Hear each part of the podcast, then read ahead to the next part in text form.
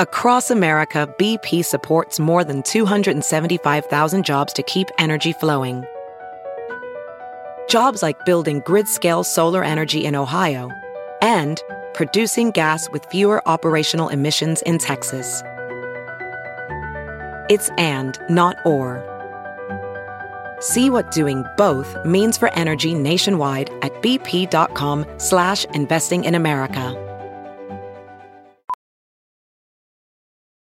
As a professional welder, Shayna Ford uses Forge FX to practice over and over, which helps her improve her skills. The more muscle memory that you have, the smoother your weld is. Learn more at meta.com/metaverseimpact. The following podcast is a Dear Media production. Hey guys, I'm Whitney Port, and this is With Wit. A lot of you may know me from reality TV, and the reality is a lot's happened since The Hills. With Wit is dedicated to having real, raw, and occasionally ridiculous conversations with the people who have had a profound impact on me. Life-changing moments, life-changing people. Because on With Wit, very little is off limits. Hi everyone, welcome to With Wit. This episode is going to be all about habits. I'm constantly trying to incorporate new things into my routine or form new healthy habits, but it can be really hard to maintain. It can be intimidating, overwhelming, and at times a little bit discouraging, especially when I start to slip or forget one. This leads me to my guest today, Dr. B.J. Fogg, a behavior scientist and founder and director of the Behavior Design Lab at Stanford University, who is presenting his groundbreaking research on habit formation for the first time ever in print in his new book, Tiny Habits: The Small Changes That Change Everything. I'm so excited to learn how to get these habits I dream about to stick, and definitely ready to take notes. Here is Dr. Fogg. Hello. Thank you for having me here. I'm so excited to chat with you, and even more so now that I've hung out with you for a little. Yeah, we danced, right? Together. Totally. I led you to the bathroom. Okay, so... I just want to start by talking about your background and, your interest in human behavior and how you got started in doing this. Can I share a true story, a confession? Please do. Okay, I was raised in Fresno, California, the most glamorous part of California, in a Mormon family. Okay. And when you're raised Mormon, there's a lot of behavior change issues and behavior modifications. So I just grew up in the culture of how do you optimize behavior and your life. Well, I'm no longer practicing. I'm gay, and I've been partnered for 30 years, so that doesn't really work. Align. Mm-hmm. But even so, I bring that with me, and I brought it with me to higher education, where I became really interested in how human behavior works. Mm-hmm. And over the last 9 years, specifically studying human habits, and how can you form habits quickly and easily? Mm-hmm. And also, how can you get rid of bad habits, right? Also, that's part of the bundle right there, isn't it? So I don't know where I heard this, but I want to say Oprah said something like, it takes 3 weeks to form a habit. Yeah. Is that true? No, and it probably wasn't Oprah. Oprah, shame on you. No. Maybe I made it up. Sometimes I blame it on my dreams. I just say it must have been in my dream. It's a common thing. People say 21 days or 66 days and so on. Mm-hmm. But when you look at the research that people cite most often for that, it doesn't show that repetition causes habit. It correlates with habits. What actually causes habits is the emotion that you feel when you do a new behavior. Mm-hmm. So when you do a new behavior and you feel a positive emotion, if your brain connects, let's say I'm drinking this sip of water and my brain goes, oh my gosh, that was awesome. I feel so hydrated. Uh-huh. That starts wiring it in as a habit. So it's not repetition. It's a function of the emotion that you feel. So emotions create habits. So what emotion are you getting from drinking that water? Well, I would think it's just a more physical thing, that it's quenching your thirst. Yes, and there's a way to hack your emotions. And this is a chapter in my book, Tiny Habits. How do you hack your emotion deliberately so you can wire in habits quickly and easily? So let's take this as an example. So let's take a sip of this water. I'm going to take a sip of my water too. It's sparkling. It's very nice. And so if I can go, awesome, I feel so hydrated. Like if I can do a fist pump or I go do, do, do, do, and I imagine how hydrated my body is and I can feel that emotion of success, your brain then takes note of that and it starts wiring and drinking water and maybe even this brand of water as a habit. So it's not repetition, it's the emotion. So you're really designing, when you're designing for habits, you're designing for emotions. But doesn't that force you to have to be so aware of everything you're doing all the time?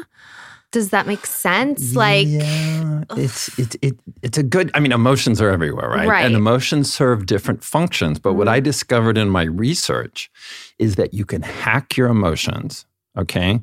And by doing it at the right moment, you can cause habits to wire into your brain. Okay. It's actually, it changes the regulation of dopamine in your brain in a way that makes your brain remember the habit and want to do it again. Right, because it felt so good. Yeah. Your brain and your body are working together that you then naturally want to do it over and over and over again. It's like working out. Yes, exactly. So, and this in my book is going to be controversial. I know it. So okay. I've taught Tiny Habits to 40,000 people starting in 2011, personally. And I've taught this method called celebration, which is something you do to fire off that positive emotion on demand. So you're hacking your emotion in order to wire the habit in. So for example, if you want to create the classic habit in Tiny Habits is flossing. Okay. After you floss one tooth. I never floss. Well, see, this is why I and I'm married. My husband's dad is a dentist. Your smile is so beautiful. I was sent here today to talk to you about flossing, wasn't I? That's the habit that I'm going to form from this. Okay, so I was hoping it would be something a little bit more meaningful. I brought my floss in the bag. Can you get out my floss? Okay, so here's how it works. So in Tiny Habits, you take any new habit you want and you make it as small as possible. So not all your teeth, just one tooth. Okay. As you floss one tooth, do a fist pump and go, I'm awesome. Or raise your hands up and look in the mirror and smile. Anything that gives you that feeling of success. And that will hack your brain and wire in the habit. Okay. That's what you do. So when you want to start doing something, it's just all about positive mindset, not rewarding yourself with like a positive thought. At the right moment. Now, it can be a thought. It can be a movement. Some people dance. Right. Some people, a little cheer for yourself in whatever form that takes. You know what? I love that you said that. And now a word from our sponsor. Did you guys know that many conventional deodorants contain aluminum, which forms a plug in your sweat glands to keep you from sweating? Yikes, that does not sound good. Native's deodorant is made without aluminum, so you can feel better about what you're putting on your body. I love, love, love my Native. One, it's safe. Like I said, it doesn't have aluminum, no parabens, no talc. It's also vegan and never tested on animals. It has ingredients you know, things like coconut oil and shea butter, and you wear deodorant every day, so shouldn't you be able to understand the ingredients list? It actually works. Making the switch to an aluminum-free deodorant does not mean you have to sacrifice on performance. Native will keep you smelling and feeling fresh all day long. They have 10 scents, including their classics and rotating seasonals. Their classic scents include coconut and vanilla, which is their most popular, lavender and rose, which is what I'm using right now, cucumber and mint, and eucalyptus and mint. They also offer an unscented option and a baking soda-free formula for those who have certain skin sensitivities. You can get free shipping on every order, and Native offers 30-day free returns and exchanges in the USA. They've also come out with a relaunch of their toothpaste. So most natural toothpaste feel like natural toothpaste during brushing, gritty, little to no foaming, limited freshening powder, and without the clean mouth feeling you expect after brushing your teeth. Native's toothpastes use a special blend of naturally derived cleansers, flavors, and whiteners to deliver a great brushing experience without the trade-offs of other natural toothpastes. Here's the deal, you guys. For 20% off your first purchase, visit nativedeodorant.com/withwit. That's nativedeodorant.com/withwit for 20% off your first purchase. And now back to our chat.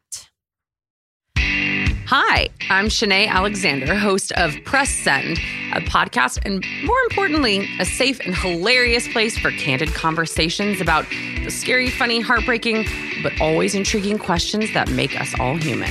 Each week, me and a new best friend you haven't met yet field your questions across any and all topics and offer our take on the matter with plenty of humor, heart, and badassery along the way. We launch a new episode of Press Send every Wednesday. We'll see you there. So what are the habits that people want to form the most? And then I'm going to have a second part to that question. Like, what do people come to you and are like, I really wish I was doing more of this. How can I do this? Like, what do you find the most? There's a lot around eating, a lot around stress, a lot around productivity. If you're a parent, there's so many parents that want to teach their kids tiny habits because it helps them from the beginning do these things. So it just really, you know, it depends what you need in your life. In my Stanford lab, about 18 months ago, we did 3 different pieces of research to figure out what are the top aspirations. And it just varies so much by who's chiming in. You are, right. Yeah. Okay. So let's break it down a little bit. Let's talk about food, for instance, diet. Okay. I want to go into different categories, but I think since you brought up the food diet aspect, that would be something a lot of people want to hear about. Obviously, everybody wants to eat healthy. Right? But it can be so overwhelming. And you have it's so hard. Many people telling you, this is the diet you should have. This is what you should be doing. No sugar, no carbs, Atkins, blah, blah, blah. We're like inundated with so much information. How do you start? Well, I have my strong personal opinions about what works for me. So I'm not going to say which diet or what to eat. But what I will say, I would advise start with healthy snacking. Find what snacking is right for you and wire it in as a habit and then do a lot of it. Okay. Okay. So find what works for you. You know, I mean, because it's different for different people. And it's a process of discovery, just like creating any other kind of habit. What is the best habit for me? Where does it fit naturally in my life? And then you wire it in through celebration. So once you know how to create habits, and that's what this book's all about, then the question becomes, well, now that I can create any habit I want, what habit should I have? Right. And when it comes to nutrition, sure, I could say leafy greens and fresh produce, and of course. Right. But to get down to the details, whether it's low carb, I'm not going to go there. Right. But figure out what works for you, and you can create habits. And don't worry so much about the unwanted, you know, like the snacking that's not healthy. Start with creating good habits first, because some of those other habits will just fall away naturally. Right. Okay. So that's some diet habits. What about like stress? I feel like stress is just, I mean, it plagues everyone and it feels like it's everywhere and everybody kind of wants these quick fixes. How can I de-stress? In Silicon Valley, where I'm based, that's the number one issue within the workplace. Absolutely. More than, I mean, it's just overwhelming. They call it resilience and other things, but it's really stress and burnout. And I have done research in hospitals and emergency rooms to use tiny habits to reduce stress and, you know, scientific research, and it works. I feel more comfortable suggesting specifics here. Yes. It's not about diet. Right. 3 calming breaths. Okay. So yeah, meditation is a great habit, but to do 30 minutes of meditation is very hard to wire in. It is so. Who has the time? No. Right? So when I was pregnant, I can't remember exactly what pushed me to do this, but I decided to sign up for a mindfulness-based stress reduction class at Insight. Life. And they started by wanting us to do an hour of meditation a day. And at the time, I didn't know any better. And so I was trying to do it. And I was like, oh my God, this is so crazy. How do people do this? And now looking back on it, after talking to so many more people, I've realized that was so intense to start out with. And then I got completely turned off by it. Yeah. I'm here to tell you, besides, please start flossing. Yeah. Is the fact that you couldn't continue is not your fault.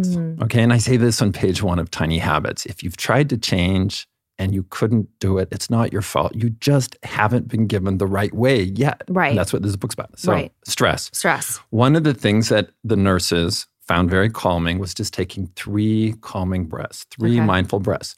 So not 30 minutes and not an hour. Right. And then you find, where does it fit in my life? So for example, some of the nurses, as soon as they parked in the parking lot at the hospital, that's when they would take 3 calming breaths and they would wire that in as a habit. And what happens, my research shows it's not just the nurses, but other people, as you wire in a new habit and feel successful, you will find yourself naturally doing that habit in other places of your life. So that, so that 3 calming breaths becomes a go-to, either that you do deliberately as soon as after I put my kids to bed, mm-hmm. or inadvertently, you wake up in the middle of the night, you're restless, and you just start taking those breaths. Mm-hmm. So what habits will do when designed in this way, you have these ripple effects and they multiply. Mm-hmm.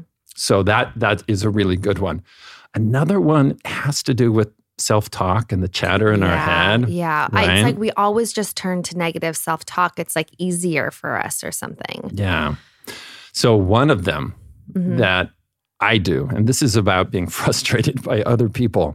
If somebody in line is taking a lot of time or mm-hmm. somebody cuts me off in traffic and I'm frustrated, the tiny habit is this. After I feel frustrated, I will say to myself, everyone is doing the best they can. Mm-hmm. No one tries to screw up. Mm-hmm. And that phrase, I don't say it out loud, but mm-hmm. I say it very vividly in my head. And it just gives me a little more compassion. A little more perspective. Yeah. And the frustration that's boiling up calms down. And then I'm calmer and I'm like, yeah, no big deal. No big deal. And you also, sometimes I'll say to myself, like, you don't know what kind of day someone else has had. Like if someone is like a little bit rude to you or short or cuts you off, like you mentioned, you don't know what they've just had to encounter that has forced that behavior. A little bit of compassion there. Exactly. So there other things are like more physical kind of movements, just a stretch or a little neck massage. Yeah. You know, just like you can't see me here out there in audio land, but I'm massaging my neck right now. But what point during the day do you just take a few seconds and just do that, mm-hmm. right? Mm-hmm. And once you find where it fits natural in your life, like the other habits I'm talking about, then you'll find you more automatically, just at other stress points, just relax. You know, it could be just a hand stretch and mm-hmm. so on. So one of the classes I taught at Stanford, it was about 5 years ago, was all about this. And, you know, how do we called it calming because we wanted the positive framing, not the negative. Not anti-stress. Yeah. So we've looked a lot at this. And mm-hmm. it turns out you don't have to meditate an hour a day to have significant reductions in your stress. Mm-hmm. And now a word from our brand partner. So this has actually been such a relevant conversation. I was with my in-laws last night. They were talking about Uber and the new way that you have to get an Uber at the airport, at LAX, and just how safe they feel. And my mom was saying how she hasn't really taken advantage of Uber because she hasn't felt safe. And I immediately was like, oh my God, I have all this new info to share with you so that you can feel safe because, Mom, you should totally be using Uber. So what's happening is Uber is really, really, really committed to safety and to continuously raising the bar to help make safer journeys for everyone. For starters, all drivers are background checked before their first ride, which includes driving and criminal history checks. And on top of that, they re-screen drivers every year and use technology to look for issues in between. For any of those just-in-case moments that you may feel while you're in the car, everyone who rides and drives with Uber also has access to an emergency button in the app that quickly connects them to 911. And now Uber has introduced a brand new safety feature called RideCheck. Using GPS and smartphone sensors, RideCheck can detect if a trip goes unusually off course and check in to provide support. I felt really, really empowered being able to tell my mom that, and I feel more empowered even just knowing that when using Uber myself. RideCheck is just one of the ways Uber is committed to safety. Learn more at uber.com/safety. Again, that's uber.com/safety. And now back to our chat. What do you do? Like for me, we talked about the negative self-talk. Like I find myself saying all the time, I feel bad. I feel bad. I feel bad about this. I feel bad for this person. I feel bad I didn't do enough of this. And my husband had to say to me the other day, like, you have to stop saying you feel bad. Yeah. But what do I do? I mean, this may be a question for you or maybe it's a question for my therapist. It's a big question. But what do you do when you constantly just feel like it's a bad habit that you're constantly feeling bad? How can I talk myself out of that? So I don't have a way to study exactly what's going on in people's heads. Right. That's self-talk. Mm-hmm. However, what I do see in my data is that as people do tiny habits and feel successful, mm-hmm. including the celebration piece, especially mm-hmm. the celebration piece, then that ability to say, I did a good job, generalizes to other parts of your life. So I'll give a true example from my life, which mm-hmm. may or may not be relevant. A few weeks ago, I was in my bathroom and it had to do with floss. I'd flossed. I went to drop the floss in the trash can and I missed. Okay. Years ago, before doing Tiny Habits, I would have said, oh, BJ, that was clumsy. You can't even hit it. But now, because part of Tiny Habits is you change by feeling good mm-hmm. and you recognize your successes. Instead of beating myself up, I just bent down, pick up the floss, and I put it in the trash. And I was like, good for you. You're the kind of person that picks up a little piece of trash when it fell in the wrong place. You see what I'm saying? Yes. So yes, it just shifts. So again, I can't open up my head or other people's head and study and what is that why script. They're feeling bad. Yeah. But there is this positivity that you learn to embrace, and then you react to things more in a positive way rather than the self-trash talk. Mm-hmm. Okay. So what about getting ready in the morning, starting your day? How I feel like that is such an important part of your day. Yes. So what are some of the tiny habits? It is. The most. Okay. Guess what? There's an entire book. Uh-huh. I only prescribe one habit, and it's in the area you're talking about. Exactly. Mm-hmm. Exactly. So it's called the Maui habit. Okay. Maui habit. Da, da, da, da. I go to Maui tomorrow. Oh, exciting. Yes. And it goes like this. After my feet touch the floor in the morning, I will say, so you're getting out of bed, mm-hmm. I will say, it's going to be a great day. Do you say it out loud or in your head? I say it out loud. Uh-huh. Or I whisper it. If my partner's still asleep, I might just go, it's going to be a great day. But then he'll hear me say it. I'll hear him say it. And I'm awake. And even when I don't think it's going to be a great day, I'm scared about what's ahead. Mm-hmm. I'm just I'm so tired. Yeah. I still say, it's going to be a great day somehow, right? And that helps. And so that is the one habit. It comes on page 5. Uh-huh. I say, do this, people. It's 7 words, 3 seconds.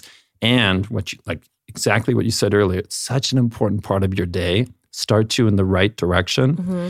Then when you interact with your kids or your spouse or you meet a challenge or an opportunity, you respond differently to all of that, more mm-hmm. positively. So you're headed in an upward direction rather than damn, I don't know how I'm going to get through this day, right? Then you're headed downward. Right. I know. I find myself doing that sometimes. I'll be so overwhelmed by a day that I'll just want to wish the whole day away. Mm. And then I won't be present. No offense to you, but I even did it today because today's was a really busy day for me. Yeah. And so I was I just want to kind of get through it. And I envision myself at the end of the day. And I need to continue, not only say it's going to be a great day in the morning, but continue that messaging throughout the day. Can I share something that really happened to me this morning? Yes. It totally relates to what you just said. Yeah. So that thing I call the Maui habit, mm-hmm. it's going to be a great day. Mm-hmm. I named it the Maui habit in honor of my friend named Charlotte, who was born in Hawaii. Okay. So before she passed away from cancer, and even before I knew she had cancer, it was about 3 weeks before, she was hiding it from my partner and from me. She gave me a birthday card that on the front, and I brought the card. It's right there in my bag. Oh my gosh. This morning, I just decided to pull it off the fridge. It's right in my bag. And on the front of the card, it says, every day is a gift mm-hmm. with a sailboat. Mm-hmm. And she gave that to us. And it was 3 weeks later, she took us to our doctor's appointment. So we knew what was going on. Mm-hmm. And we're oh my gosh. And then I went home and I looked at the card on our fridge and I was oh. So this was what Charlotte was telling me. She knew she would die soon. Mm-hmm. And so it was that. I'm getting chills talking about this. And mm-hmm. if I break down, it's okay. Stop me. It's okay. That, looking at it on our fridge and then my partner and I talking about it, it then became the Maui habit. Mm-hmm. That morphed to those 7 words of saying, it's going to be a great day. Mm-hmm.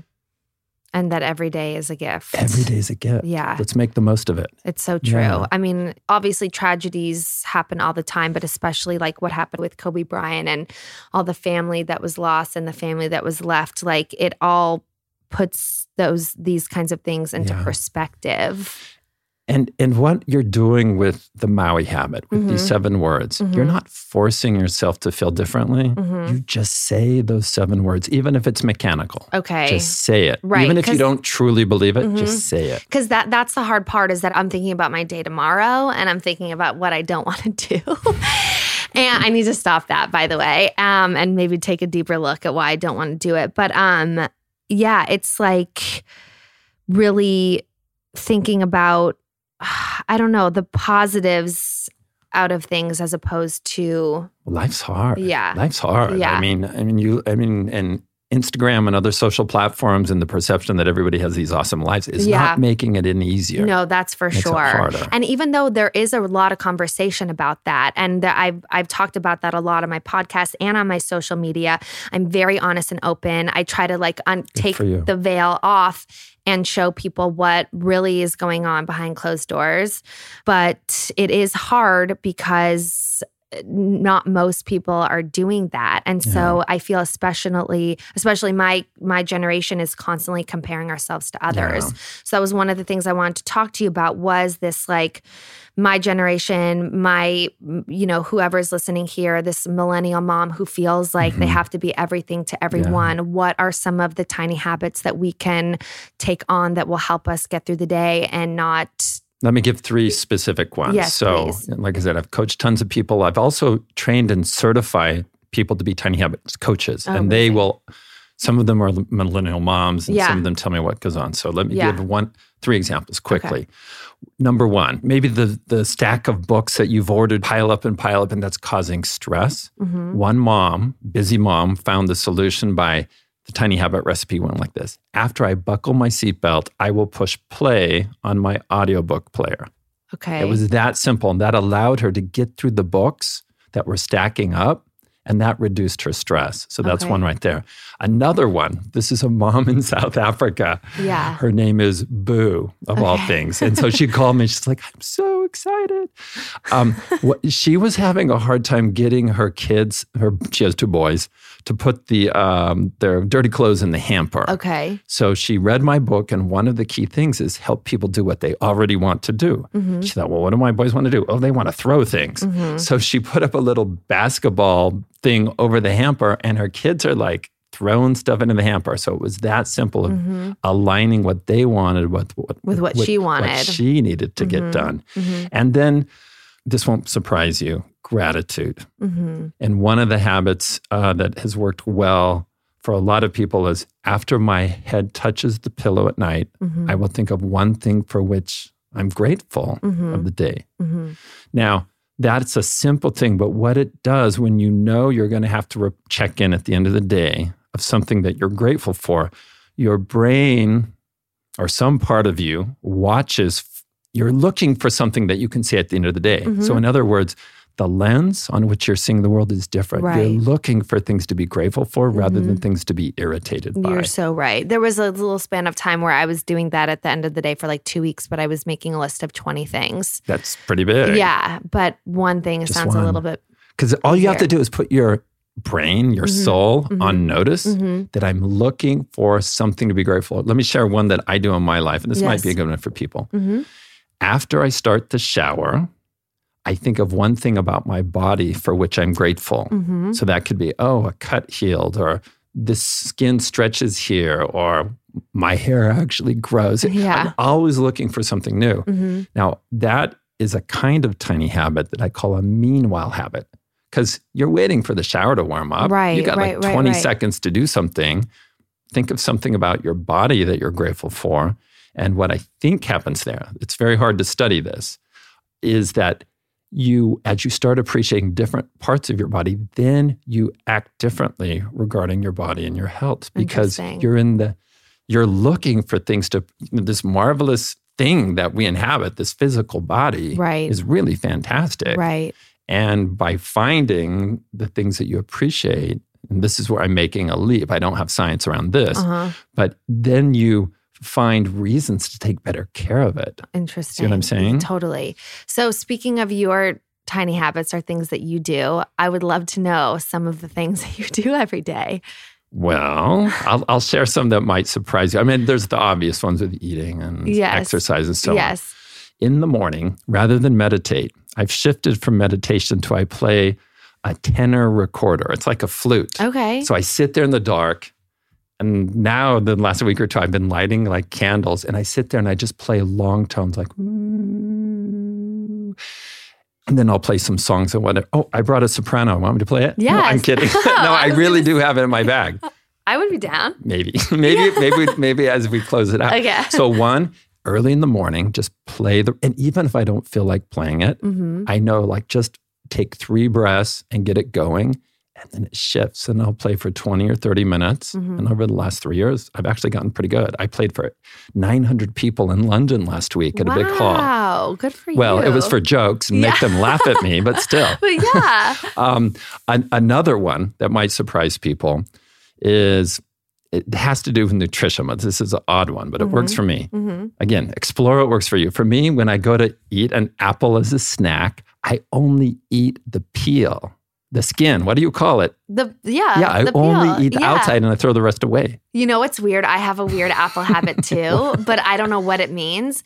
Every time I eat an apple, I have to twist the stem off and do the ABCs and see what letter. It used to be when I was younger, I think it was because like whatever letter it came off on, I was like, oh, that's the first letter of the man that I will marry. Like it would come off at S and I'd be like, oh my God, I'm going to marry Sean. Now. Yeah. Okay. Well, okay. Here's what you do. Why? It's such a random thing. But now I have to do it all the time. You have just pitched me a softball. I love this. Here's what you do for any existing routine you already have, whether it's starting the coffee maker, or twisting the stem off the apple. Yeah. You can then use that to remind you to do a new habit. Okay. So as you twist it off and you count A, B, C, maybe if it comes up the letter F, think of a friend in your life who you appreciate, whose name starts with the letter F. Mm-hmm. Okay, so you do the same routine, but then you map it to create a new habit that you want. Yeah. And I'm suggesting one that's about relationships and appreciation for reasons that you and everybody listening understand. Right. So anything you already do can be, I call it an anchor. Uh-huh. So whether that's turning on the shower, buckling your seatbelt, starting the coffee maker, walking in the door after you get home from work, can then be your reminder. You can put a new habit right after that. Mm-hmm. So you have basically real estate you can develop right after. Already a habit that just needs to be reprogrammed a little. And you just add something on to it. I call it anchoring. So you tie the new habit onto something solid you already do. And I've never heard the twisting the apple stem. It's so weird. I'm going to use that example in the future. Okay. Can I? Yeah, of course. I love it. So what about relationship tiny habits? Relationships. It's one of the most important things. I mean, the quality of your closest relationships is directly correlated to your happiness. So happiness comes from the quality of the close relationships. So it's simple things. So my partner, he loves cooking. He won't let me cook. So he makes me breakfast. And so after, there's a specific moment, after I eat breakfast, I put it by the sink because he doesn't let me do the dishes either. Wow. And I what say, a wonderful partner. I know, right? He won't let me cook. He won't let me clean. And he won't let me do the laundry either. But I do. Is that true? Yes, absolutely. My God. I do a lot of other things. So that's one for sure. Yeah. And then he goes out. He figured out, weirdly, that he loves to do rowing in the morning. Like, I wouldn't have figured that was, but he figured out that's what he loves. That's his exercise. So he comes in. So like I'm playing my flute. He's out in the garage gym rowing. He comes in, and I'm like, awesome, good. I celebrate him. Yeah. You know, sometimes I go give him a hug, and like, sometimes he's not going to listen to this, so I can say this. Sometimes I like grab his muscles and go, man, look at you, right? And I'm genuine, right? But if I'm feeling that, why not express it? And he loves it. He just beams. And he's like, really? And I'm like, yeah, look how firm you are here. So that just, now he's like lifting weights more. And what I didn't tell you is my partner's 75. He's like 20 years older than I am. And so for him to lift weights and really firm up and take it seriously is incredible. It's important to me. Yeah. Right? Because you want him to last long. Yeah, exactly. Yeah. And be active and all that kind of stuff. Yeah. In some ways, I think I'll just talk about. So we've been together 30 years. Okay. So that's for a gay couple and how hard it's been with all of the culture. That's kind of a big deal. It's a long time no matter who you are. And what you do essentially is what's going to affirm this person and help them feel successful and things that matter to them. So I could prescribe stuff, but what you really want to do is say, for my significant other, what really matters to them? Yes. What fills up their love bucket? There we go. Yeah, that's, yes, you can think of it that way. My husband just started going to therapy and he was talking about me and how I can be sort of insecure sometimes. And the therapist said to him, you need to fill up her love bucket more. You need to find out what is her love language. Yeah. There we go. Okay. Yeah. Maps to that. So find out what matters and then find ways to affirm them. In ways that matter to them. I mean, that's what it boils down to. And it can be tiny little statements, it can be little notes. Okay, so with my partner, it's like, hey, Denny, I'm on the plane. It's a simple text message with an emoji. As soon as I land, just landed. Or it like sounds, thinking of you, just the random things throughout the day. And it sounds simple, but those tiny things add up more than me buying something lavish for Valentine's Day. Right. And then, because I have a 2.5-year-old.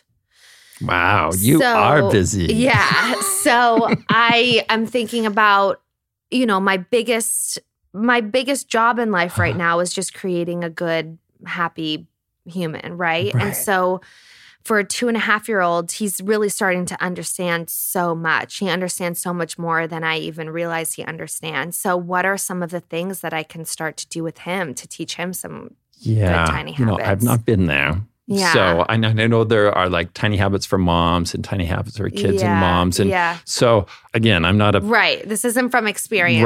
Right. It's from hearing from my coaches and all the people I've coached and so on. As soon as you can, teach your kids to do this celebration thing, to say, good for me, I did a good job. Okay. Because at some point, 13, 14, 15, 16... They're not going to listen to you. Right. But if you can get them saying, good for me, self-reinforcing. Right. And if they can apply that to any behavior that they think is a good one, they want to repeat more often, then you're giving them a superpower to change, a superpower to create habits. And there's a story in the book where one mom was like, she's a working mom, really, really busy.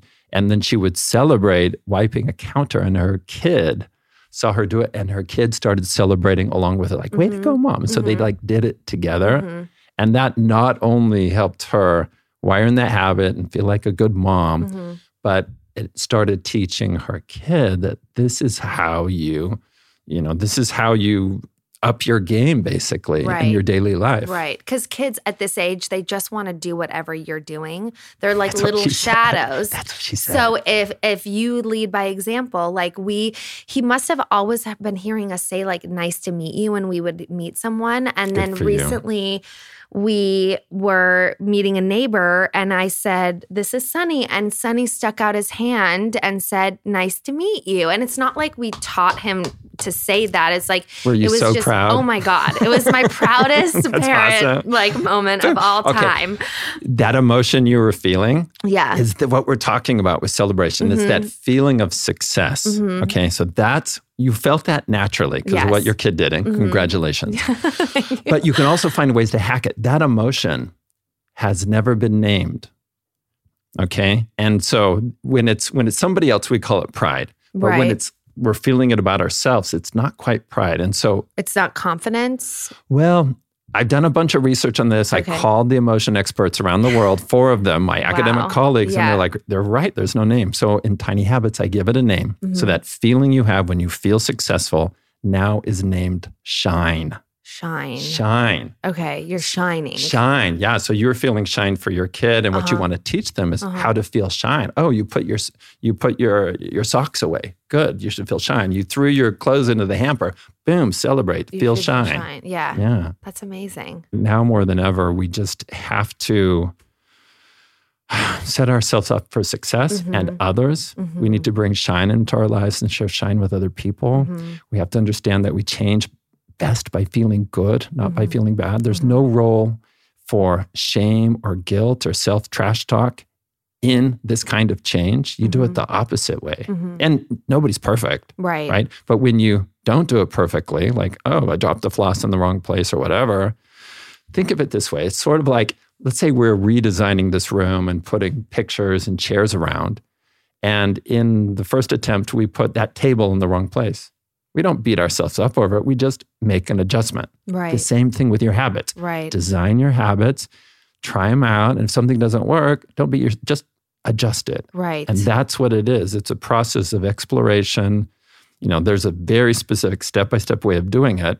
But one of the steps is, if it's not working, tweak it until you find where it fits naturally. And it's a habit that you love that can take root and grow. Mm-hmm.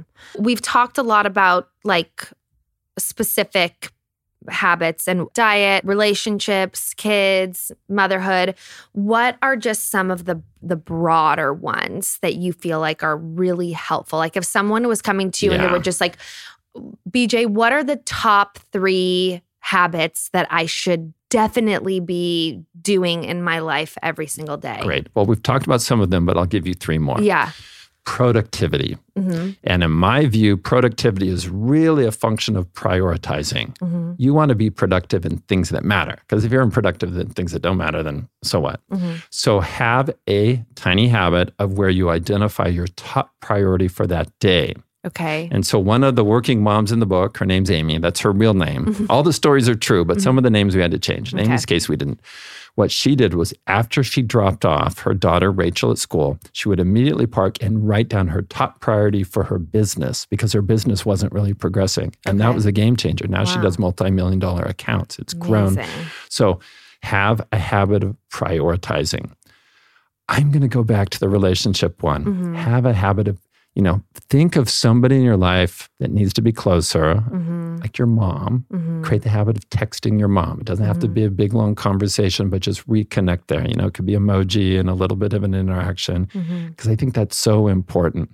And then from a financial perspective, I think this is a big challenge. Mm-hmm. Have the tiny habit of, after I see something I really want, I'll say to myself, I'm going to sleep on it.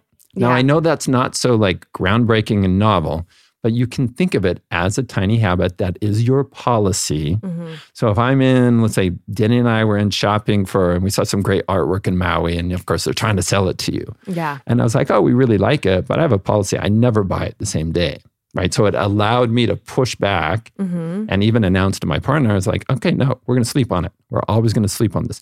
And guess what? The next morning, we didn't even remember it. Yeah. Okay, one more question. Okay, ready. Phones and technology. We're always out of habit, reaching when we are a second alone, have a second to wait for something. We just are constantly looking at our phones. How can we get ourselves out of that bad habit? This has been the focus of my Stanford lab the last year, mm-hmm. okay? I don't doubt it. Yeah, so what I always try to do in my classes and my research at Stanford is pick a really hard problem that hasn't been solved yet that has to do with behavior. So last mm-hmm. year, it's that. It continues. This mm-hmm. year, it's climate change and climate action. Mm-hmm, so I'm mm-hmm. training professionals. In fact, I just did it this morning. Professionals around the world how to change behavior so we can save this planet and our life. Yeah, because it really is small things can add up. Yeah. Small things that we can do. Yeah. So with social media, it's, again, different for different people. And my research team, I'll just give a Stanford resource and I'll give my answer. Okay. At screentime.stanford.edu mm-hmm. is a cute little character we call Screen Time Genie.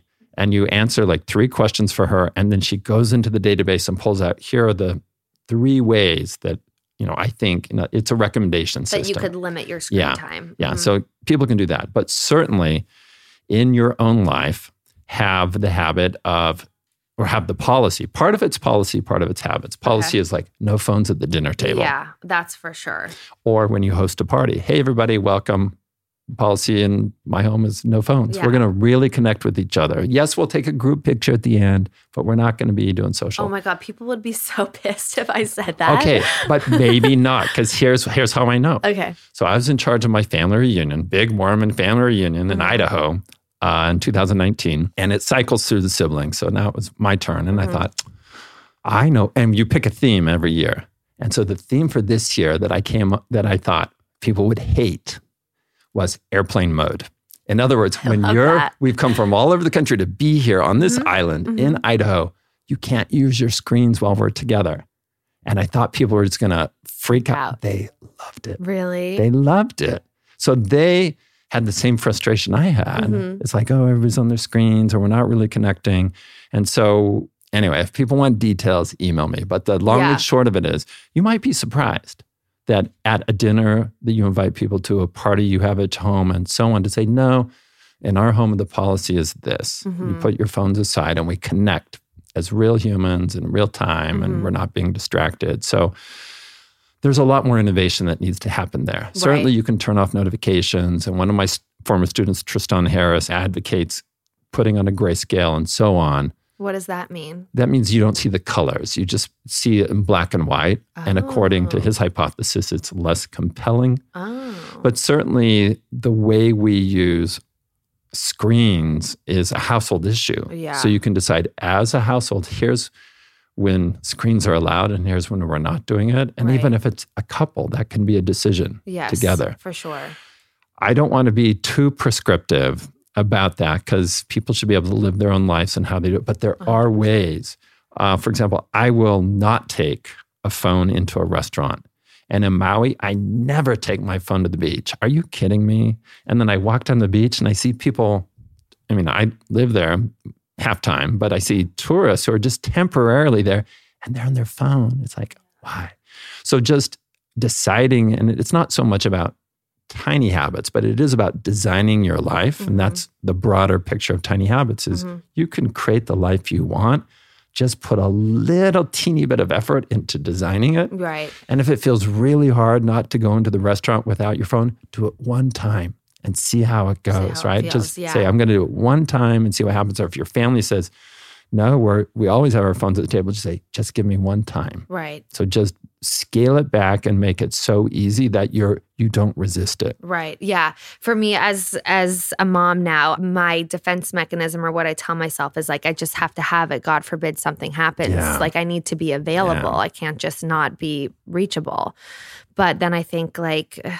Well, that is tricky. Yeah. That like that's tricky. That makes it a little bit more complicated. But then again, how often does something actually happen? And then you use it for something else. Yeah, you know? Well, and you've probably seen this. It's not that novel where you change the password or you make the password very hard to do and you don't allow to save. So there's this moment of pause launching Instagram. And I told you one of my students was the co-founder of Instagram. So I kind of smile and I don't know what it would be, but in an odd way when I'm like saying, don't use Instagram. Yeah. But yeah, it can really distract you from creating personal bonds. Right, and having meaningful conversations. Yeah, again, it's the close relationships that make us happy. It's not the strangers on Instagram. Right, so true. Sorry, Mike, former student, co-founder. Yeah. No, he would totally agree with me. I know that. Yeah.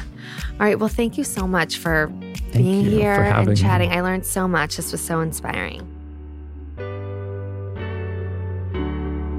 Thank you guys so much for listening. I hope you loved this episode. Don't forget to subscribe, rate, and review. I'd love to hear what you think and anything more or even less you'd want to hear about. Tune in every Tuesday for a new episode. If you want to know more about what I'm up to, you can find me on Instagram at Whitney Port, my website, whitneyport.com, and my YouTube channel, Whitney Port. Peace in the streets.